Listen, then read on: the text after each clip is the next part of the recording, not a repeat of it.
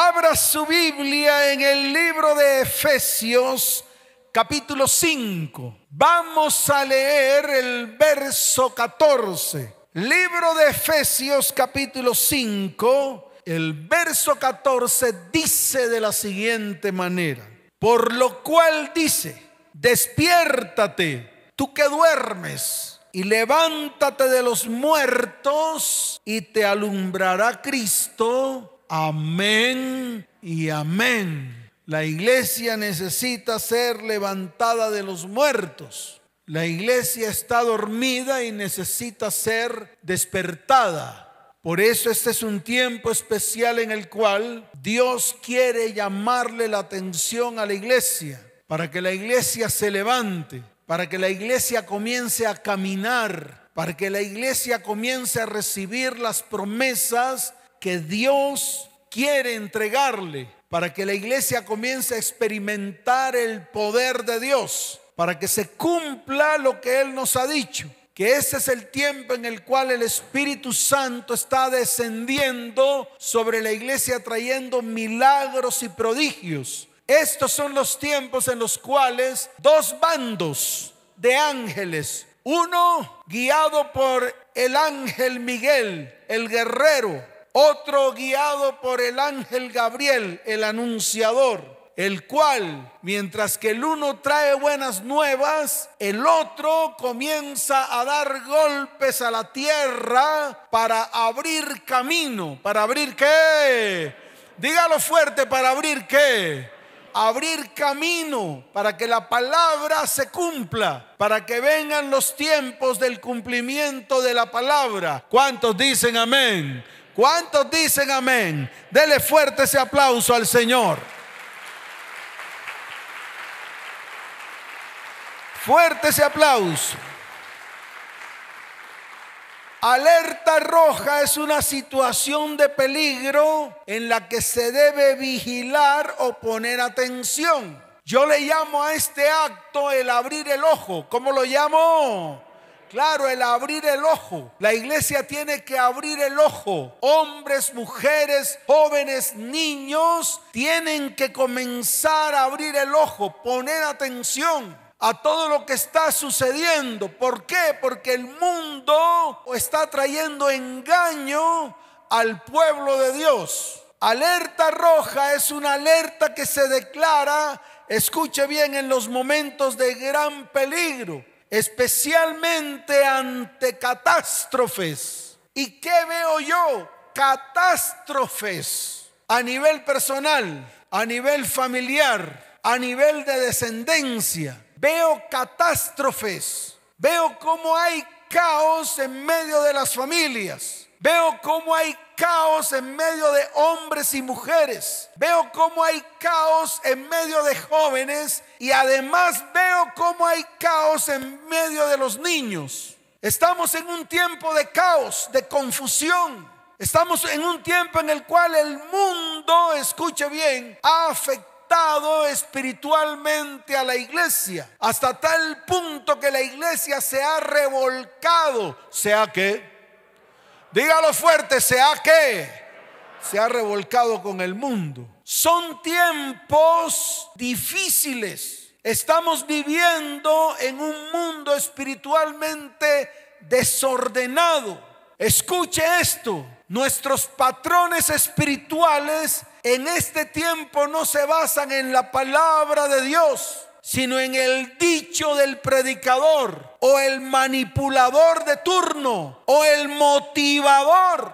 La palabra no es para motivar a nadie. La palabra es para que nos pongamos firmes y comencemos a ejecutarla. Comencemos a vivirla en medio de nuestra vida, casa, hogar, familia y descendencia. Así que la palabra no es para jugar. La palabra no es para motivar. La palabra no es para que venga un payaso a motivar personas. No, la palabra es para que nosotros como pueblo de Dios comencemos a aplicarla primero que todo en nosotros. Y luego aplicarla en nuestra casa y en nuestra familia para poder ser luz, para poder ser testimonio. ¿Cuántos dicen amén? ¿Cuántos dicen amén? Pero ¿qué está ocurriendo? Que esto ha traído mucha confusión espiritual, mucha confusión emocional, mucha confusión sexual, mucha confusión física y mucha confusión económica. Hay desorden, hay que. Dígalo fuerte, hay que. Desorden. Mire, en el libro de Génesis capítulo primero, esto que estamos experimentando en este tiempo se experimentó al inicio de los tiempos. En el libro de Génesis dice la palabra que todo, que qué, dígalo fuerte, que qué, todo estaba desordenado y vacío.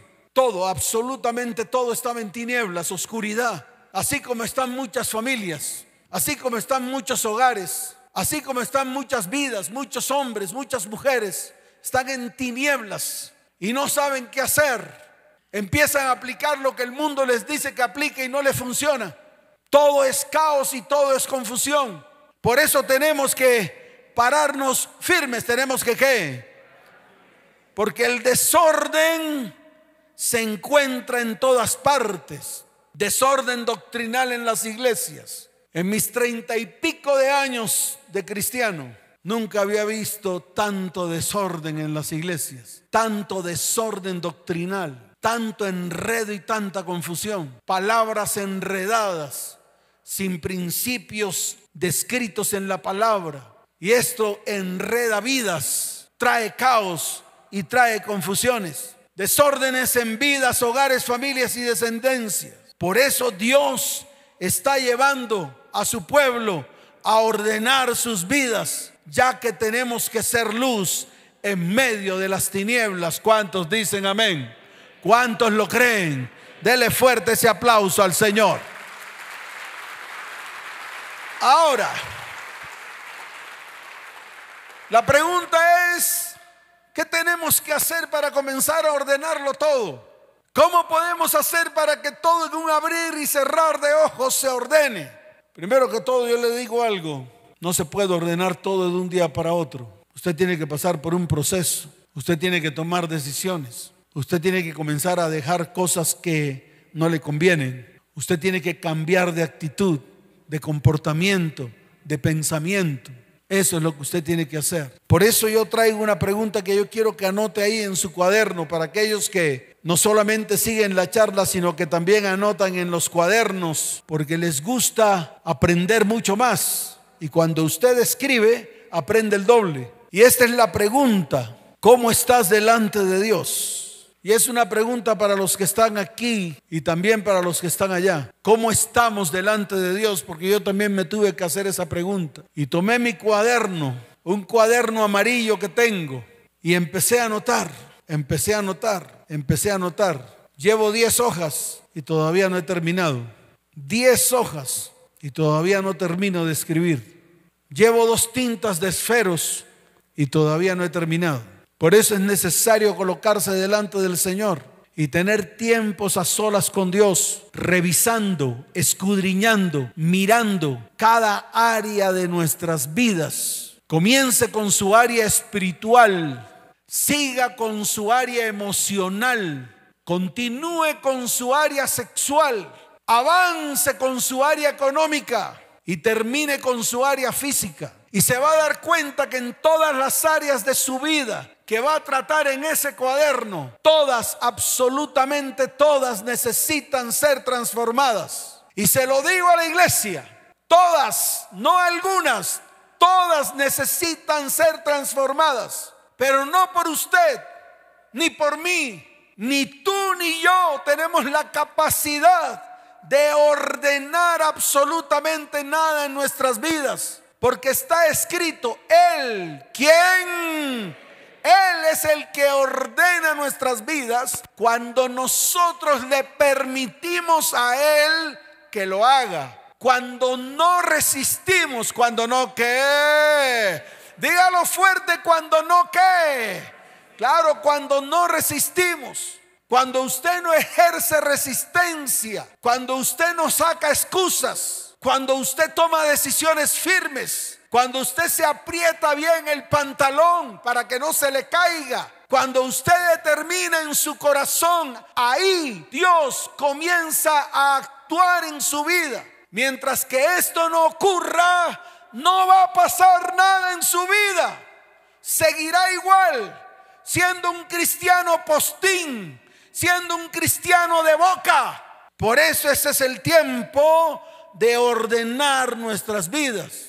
Y esta pregunta es una pregunta difícil de responder. No tenemos un patrón que pueda hacer una medición precisa. No tenemos un cuestionario que sea capaz de medir nuestra condición. Por esta razón es una respuesta que solamente la puedes responder tú. Si tu respuesta es dudosa o está llena de titubeos, entonces necesitamos una sola cosa. Y esa sola cosa se llama arrepentimiento. ¿Cómo se llama? Dígalo fuerte, ¿cómo se llama? Ay, pastor, ya voy a lloriquear. ¿Usted cree que el arrepentimiento es a través de lloriqueos? ¿Usted cree que el arrepentimiento es ir a un retiro espiritual a que el líder le mueva sus emociones y usted durante todo el retiro berree? Arme berrinche. ¿Usted cree que Dios escucha sus berrinches? Dios no oye berrinches. Dios oye a aquellos que están dispuestos. Dios oye a aquellos que se ponen firmes. Dios escucha a aquellos que no se quedan con las intenciones, sino que van más allá de las intenciones. Las intenciones no te llevan al arrepentimiento. Las acciones te llevan al arrepentimiento. ¿Cuántos dicen amén? ¿Cuántos dicen amén? Entonces escuche, arrepentirse significa volvernos al Evangelio de Cristo. Ese es el verdadero arrepentimiento. No hay nada más. No necesitamos llorar. No necesitamos absolutamente nada, sino volvernos a lo que está escrito en la palabra. Este es el patrón, este es el cuestionario. Cuestiónese a través de la palabra, cuestiónese a través de lo que está escrito aquí. No se cuestione a través de cuestionarios que le hagan, que le hacen llenar. No, cuestiónese a través de la palabra. Este es su mejor patrón.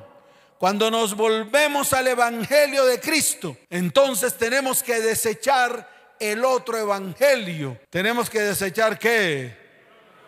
El que usted practica, el del mundo. Ese es el otro evangelio, el del mundo, donde usted se revuelca cada día, donde usted anda cada día, el que usted practica cada día. El evangelio lleno de engaños, lleno de mentiras, lleno de fornicación, lleno de adulterios, lleno de iras, lleno de contiendas, lleno de peleas. Ese es el evangelio mundano. Y ese es el que practica la iglesia de Cristo en este tiempo. ¿Por qué? Porque no se ha querido volver al verdadero evangelio. No se ha querido volver a la palabra. No se ha querido volver a los principios descritos en su palabra. ¿Cuántos dicen amén? Por eso tenemos que tomar decisiones. Mire, hay dos palabras que se encuentran. La primera en el libro de Hechos de los Apóstoles. Vaya al libro de Hechos de los Apóstoles capítulo 17, desde el verso 30 en adelante. Mire lo que dice la bendita palabra de Dios. Dice la bendita palabra del Señor. Pero Dios, ¿pero quién? Dios. No chuchumeco, Dios. No el dicho, no, Dios. Ahí lo dice, pero Dios, habiendo pasado por alto los tiempos de esta ignorancia. Wow ¿Cuántos quieren que Dios pase por alto hoy los tiempos de nuestra ignorancia? Escuche, esta es una palabra profética que vamos a comenzar a ejecutar a partir de hoy. Hasta hoy llega su ignorancia. ¿Cuántos dicen amén? Levante su mano y diga, hasta hoy llega mi ignorancia. Por lo tanto, Dios en este tiempo ha pasado por alto los tiempos de mi ignorancia. ¿Cuántos dicen amén? Dele fuerte ese aplauso al Señor.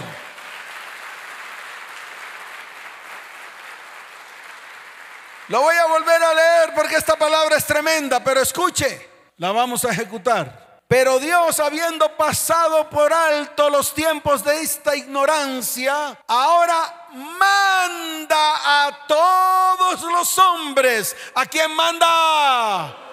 ¿A quién? ¿A quién? Diga a mí. Diga a mí. Dios me está mandando a mí. ¿Cuántos dicen amén? Entonces tome la palabra para usted. No le tire el codo al de al lado. Si ve, Dios te está hablando a ti. Pecadora, gritona. Esa es la costumbre de nosotros, de estarle diciendo al de al lado que tiene la culpa. No, no, te está hablando a ti. Ahí está escrito. Manda a todos los hombres en todo lugar. ¿En todo qué? En todo. Todos los que nos están viendo. En todo lugar. En todas partes. En todos los rincones del mundo. Y mire lo que dice. Que se arrepientan. ¿Que se qué?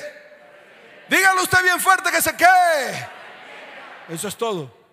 Levante su mano y dígale, Señor, hoy me estás mandando a mí que estoy aquí y a todos los que están allá a que nos arrepintamos. ¿Cuántos dicen amén? Eso se merece un fuerte aplauso al Señor. Fuerte ese aplauso. Wow. Y le voy a explicar por qué, para que les haga chi. Mire lo que dice, por cuanto ha establecido un día en el cual juzgará el mundo con justicia, por aquel varón, por quien, a quien designó, dando fe a todos con haberle levantado de los muertos. Amén y amén. ¿Cuántos dicen amén?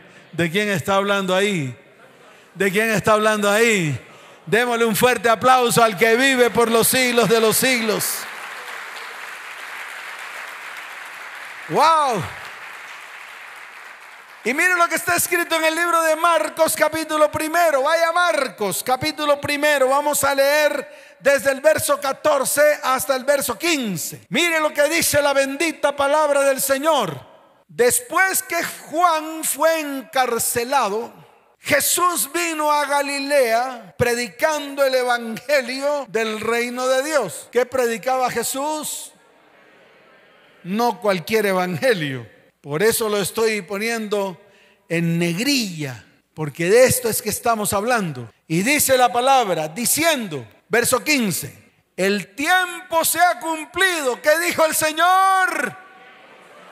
Dígalo fuerte que dijo el Señor el tiempo se ha cumplido y el reino de Dios se ha acercado. Yo tengo una pregunta para todos. ¿Cuántos quieren que el reino de Dios se acerque a su vida, a su casa, a su hogar y a su familia? Levante la mano. Muy bien, entonces hay que trabajar. Porque de lo contrario, nada va a pasar. El Señor lo siguió declarando. Dijo, Arrepentíos, como dijo, y creed en quién? En el Evangelio. Ese es el verdadero arrepentimiento. Cuando yo me vuelvo al Evangelio de Cristo. Arrepentirse no es lloriquear y lo vuelvo a repetir porque esa es la costumbre del cristianismo barato, la costumbre de muchos líderes, especialmente cuando van a retiros espirituales. El verdadero arrepentimiento es cuando el Evangelio de Cristo está en medio de su vida, está en medio de su corazón y usted lo aplica en su casa, en su hogar, en su familia, al acostarse, al levantarse, en las puertas, en los dinteles, en todo tiempo usted aplica el Evangelio de Cristo. ¿Cuántos dicen amén? ¿Cuántos dicen amén? Dele fuerte ese aplauso al Señor.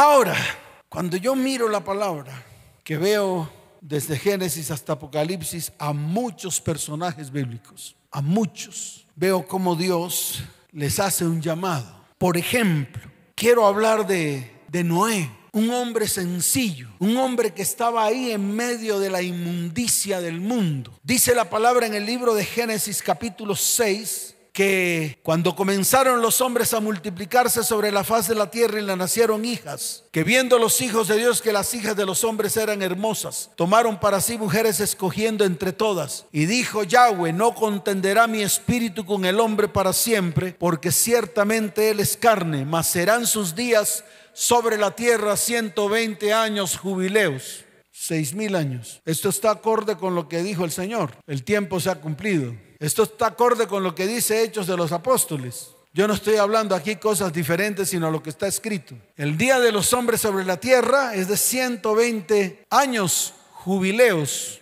Y cada año jubileo ocurre cada 50 años. O sea, multiplique 120 por 50. Eso le da 6 mil. ¿Cuánto le da? En mi matemática me da 6 mil, no sé en la suya. Y mire lo que dice la palabra. En el verso 5 del capítulo 6 de Génesis.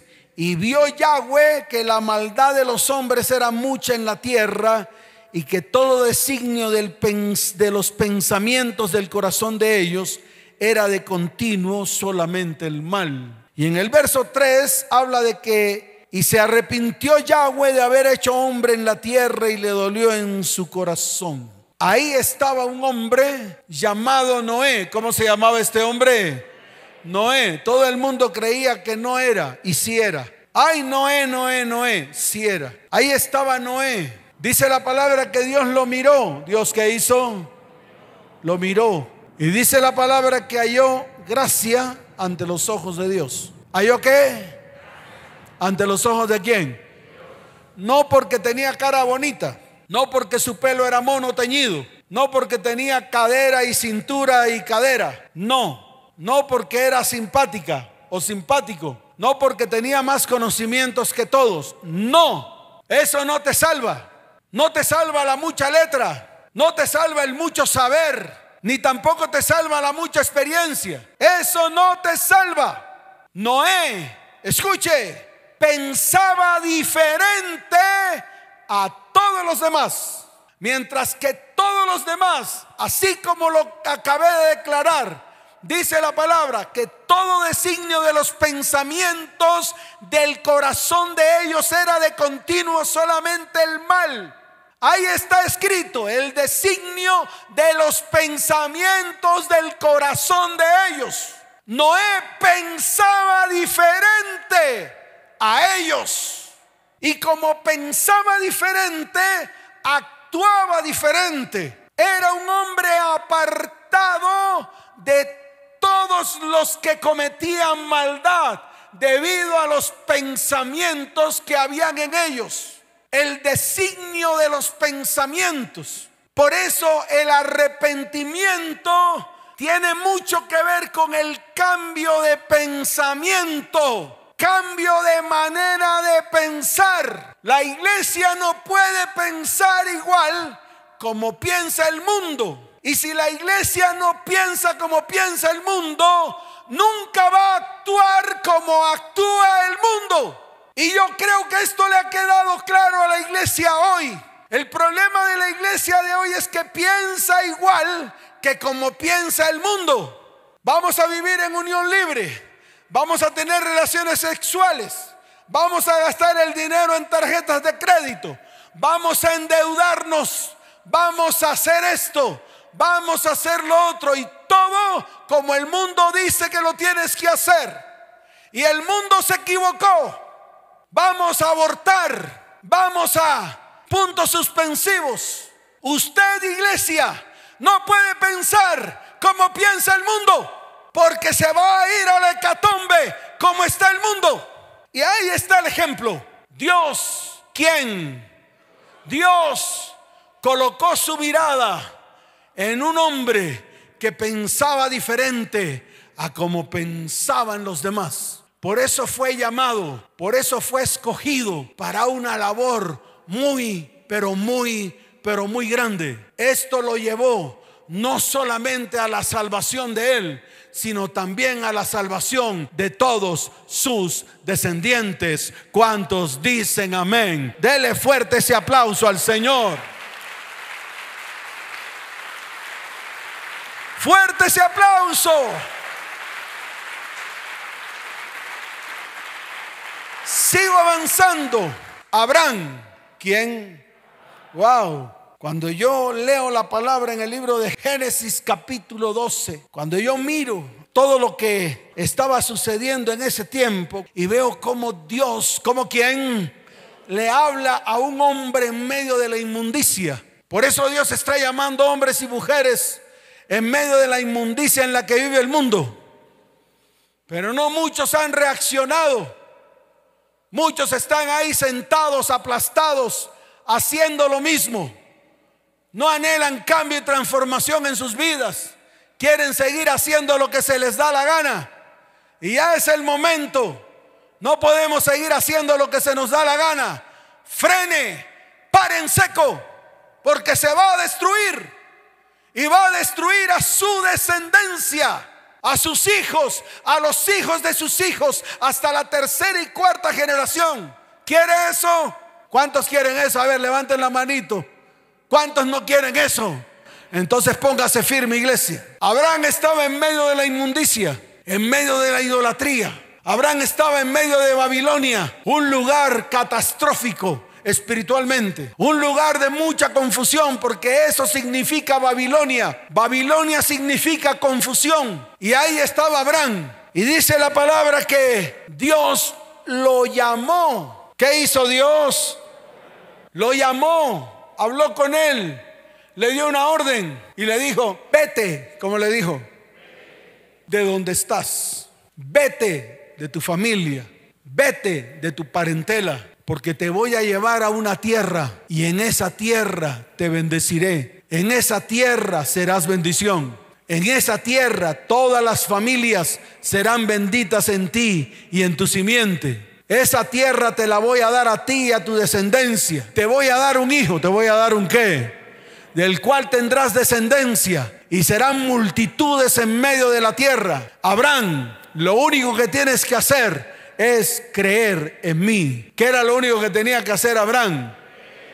Y fue contado por justicia. Y Abraham creyó en él hasta el final de sus días. Y Dios le cumplió todo aquello que le prometió. Eso mismo te está diciendo a ti hoy. Él te hace un llamado porque quiere hacer de ti alguien que Él puede usar Tú puedes ser un instrumento en las manos de Dios para que no solamente tú, sino toda tu descendencia sea salva en el nombre de Yeshua, el Mesías. ¿Cuántos dicen amén? Dele fuerte ese aplauso al Señor. Fuerte ese aplauso. Y así como Noé, así como Abraham, puedo mencionar a muchos más por ejemplo, puedo mencionar a Jacob. ¿A quién puedo mencionar? A Jacob, un hombre perseguido por su hermano Esaú, un tramposo y engañador. Y fue transformado el día que Dios se le apareció en un paraje, en un lugar llamado Luz, al cual él le llama Betel. Y Dios le dice, esta tierra en la cual estás, te la voy a dar a ti y a tu descendencia. Y pasaron 20 años. ¿Cuántos años? Su proceso pasó 20 años cuando el ángel de Yahweh se le vuelve a aparecer y le dice, ya no vas a hacer las cosas por tus fuerzas, ahora vas a depender de mí. Y le cogió el muslo y se lo zafó de la cadera.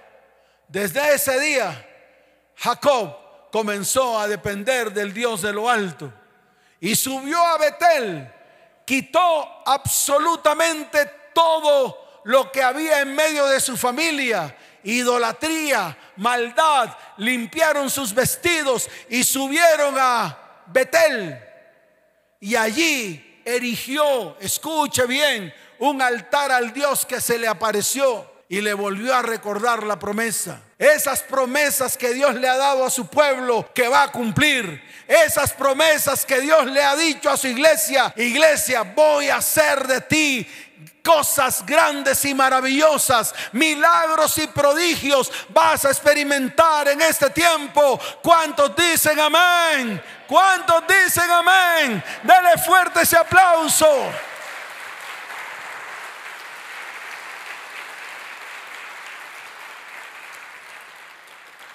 Por eso tú tienes que establecer prioridades. Y esas prioridades las tienes que establecer delante de Dios. Es tomar la decisión delante de Dios para que todo, absolutamente todo, cambie y sea transformado en nuestras vidas, familia y descendencia. En cada área afectada lo vamos a colocar delante de Dios. Dele fuerte ese aplauso y colóquese en pie. Quiero que se coloque en pie, porque hoy es un día muy especial. Hoy es el día que Dios ha preparado para bendecir su vida. Pero la iglesia tiene que tomar decisiones. Yo invito a la iglesia a que tome decisiones firmes. Yo invito a la iglesia que comience, porque este es el tiempo de comenzar. Mire, quiero que mire por un momento su palabra en el libro de Segunda de Reyes, capítulo 20. Libro de Segunda de Reyes, capítulo 20. Dice la palabra, se la voy a resumir para que usted lo entienda. Dice la palabra que en aquellos días el rey Ezequías cayó enfermo de muerte. Y vino el profeta Isaías delante del rey Ezequías y le hizo una advertencia. Le dijo, ordena tu casa porque morirás y no vivirás. Eso le dijo el profeta Isaías al rey Ezequías. Un hombre que se supone había hecho lo recto ante los ojos de Dios. Cometió un error. Y ese error hizo para que el, enemigo levantara un argumento contra Ezequías. Y el profeta Isaías fuese enviado a decirle, Rey Ezequías, ordena tu casa. Esto mismo, hoy el Señor se lo está diciendo a la iglesia. La iglesia no puede estar sumida en muerte espiritual. La iglesia se tiene que levantar en este tiempo. Tú te tienes que levantar en este tiempo. Porque no hay más oportunidad Cuando la puerta se cierre, no hay manera de acceder. Así como ocurrió en los tiempos de Noé, la puerta se cerró, la cerró Dios. Y no hubo manera de acceder al interior del arca, al interior del arca de salvación. Escuche esto. Ezequías lloró Ezequías se quebrantó.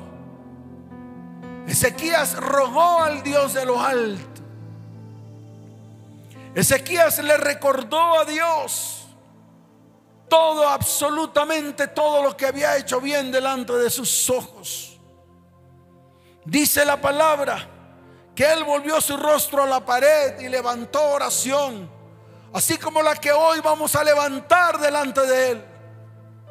Y dijo, te ruego, oh Yahweh, te ruego que hagas memoria de que he andado delante de ti en verdad y con íntegro corazón y que he hecho las cosas que te agradan.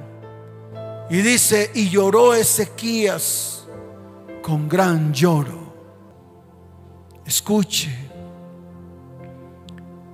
así como Ezequías, Dios le dio la oportunidad de vivir 15 años más Ahí está escrito. Así también va a ser Dios con la iglesia hoy. Aquellos que se pongan firmes, aquellos valientes, aquellos que determinan en su corazón hacer lo recto ante sus ojos, aquellos que anhelan servirle con todo el corazón. Hoy es el día y escuche esto. Y dice la palabra que Isaías se devuelve porque escuchó palabra de Yahweh. Y Dios le dijo, así dice Yahweh, el Dios de David, tu padre. Mire lo que le dice Isaías a Ezequías. Yo he oído tu oración y he visto tus lágrimas. Y he aquí que yo te sano. Al tercer día subirás a la casa de Yahweh. Verso 6 y añadiré a tus días quince años y te libraré a ti y a esta ciudad de mano del rey de Asiria. Y ampararé esta ciudad por amor a mí mismo y por amor a David mi siervo. Hoy el Señor levanta su voz profética a la iglesia y le dice, iglesia, te voy a dar una nueva oportunidad para que te levantes. Y levantaré muros de protección alrededor de la iglesia, alrededor de tu vida, alrededor de tu casa, alrededor de tu familia y alrededor de tu descendencia, te dice el Señor. Y extenderé mi mano de misericordia sobre la iglesia y la iglesia verá milagros y prodigios en este tiempo. Levanten sus manos al cielo. Levanten sus manos al cielo. Y vamos a adorar al Señor con todo el corazón.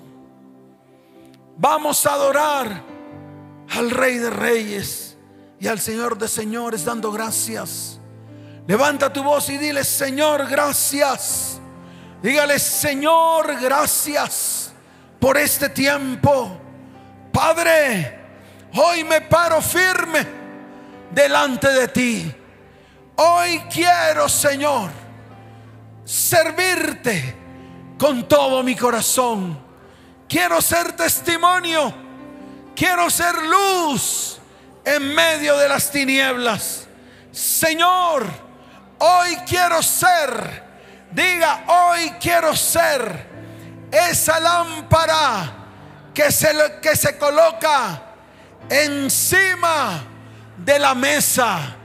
Esa lámpara alumbrará mi vida, mi casa, mi hogar, mi familia y mi descendencia.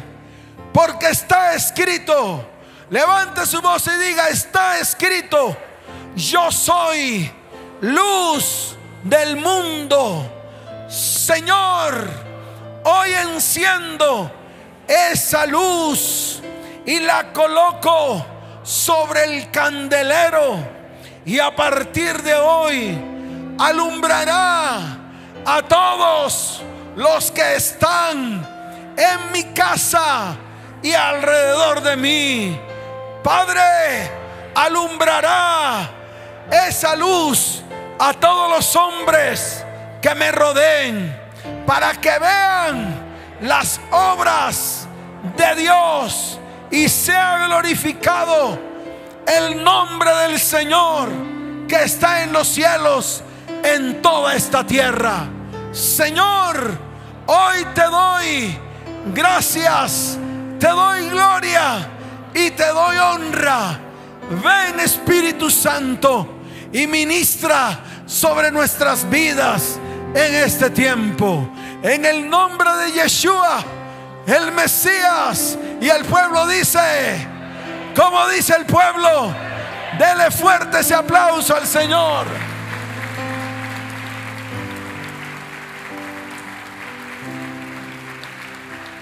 Fuerte ese aplauso al que vive por los siglos de los siglos. y levante sus manos al cielo y vamos a adorar. Levante sus manos, mueva sus manos así. Oh, te adoramos, Señor. Te exaltamos, Rey. Oh, sí, amado Dios.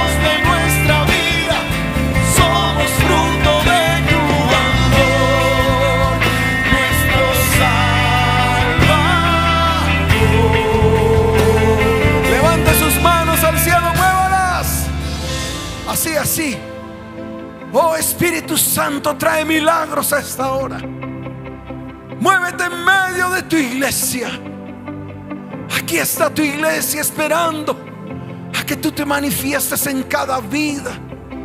Oh Espíritu de Dios. Tú eres santo, Dios. Levanta tu voz, levanta tu voz. toda la iglesia cantando, tú eres santo. Tú eres santo, Dios de gloria, Dios de toda majestad. Una vez más, tú eres santo, Dios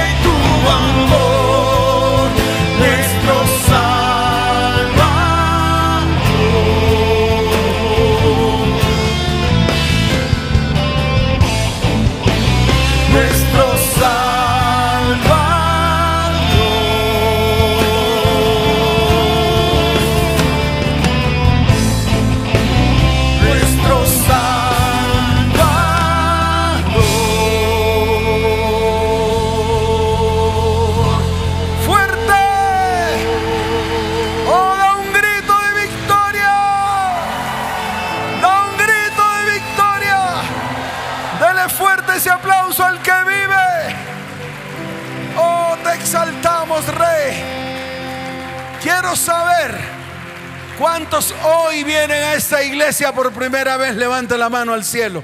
Los que vienen por primera vez que fueron invitados. Muy bien. Pero también quiero saber cuántos de los que están aquí nunca han pasado aquí al frente a presentarse delante de Dios. Levante la mano, levante la mano. Hay muchos. Quiero que pasen aquí al frente. No olviden las cosas que tienen allí en su, en su silla. Tráigala con usted. Rápidamente, rápidamente que nos vamos. Rápidamente que nos vamos. Rápidamente. Voy a orar por ustedes. Rápidamente. Todos los que vienen por primera vez a la iglesia. Y todos aquellos que han venido que no se han presentado delante del Señor. Que vienen de incógnitos. Que vienen de incógnitos. Vienen y se van. Nadie los conoce. Yo quiero conocerlos. Quiero que vengan aquí porque quiero conocerlos. Rápidamente. Muy bien. Quiero que levanten sus manos al cielo. Voy a orar por ustedes. Vengan para adelante. Todos necesitamos del Señor. Y hoy es el día. Este día va a marcar su historia y va a marcar su destino. Padre, yo presento a estas vidas delante de ti. Yo te pido en el nombre de tu Hijo Jesús que tú extiendas tu mano de misericordia sobre sus vidas.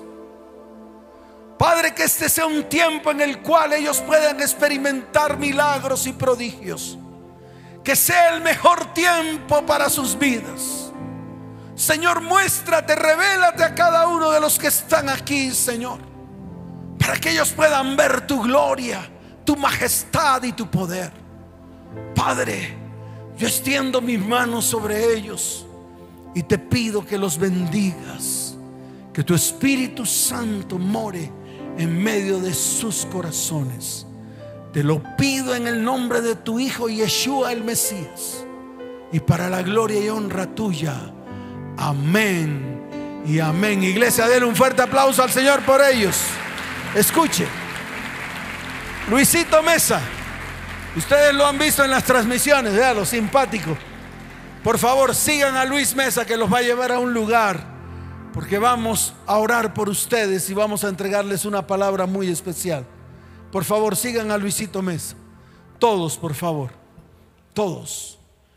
No hagan tantas, tantas conjeturas y vayan. Vayan. Muy bien. Iglesia, levanta tus manos al cielo. Padre, bendice a tu iglesia en este día tan especial. Ellos hicieron un compromiso delante de tus ojos. Ese mismo compromiso lo hice yo, Señor. Te pido que nos salves que nos libres de la mano de nuestros enemigos, porque ¿qué dirán nuestros enemigos? ¿Dónde está nuestro Dios? Gracias Señor por manifestarte en este día a toda tu iglesia. Y gracias Señor por los milagros y prodigios que has traído en este tiempo y que has sembrado en cada corazón. Padre, llévalos en paz y llévalos en bendición. Y te doy gracias en el nombre de tu Hijo Jesús. Amén y amén. Dele fuerte ese aplauso al Señor.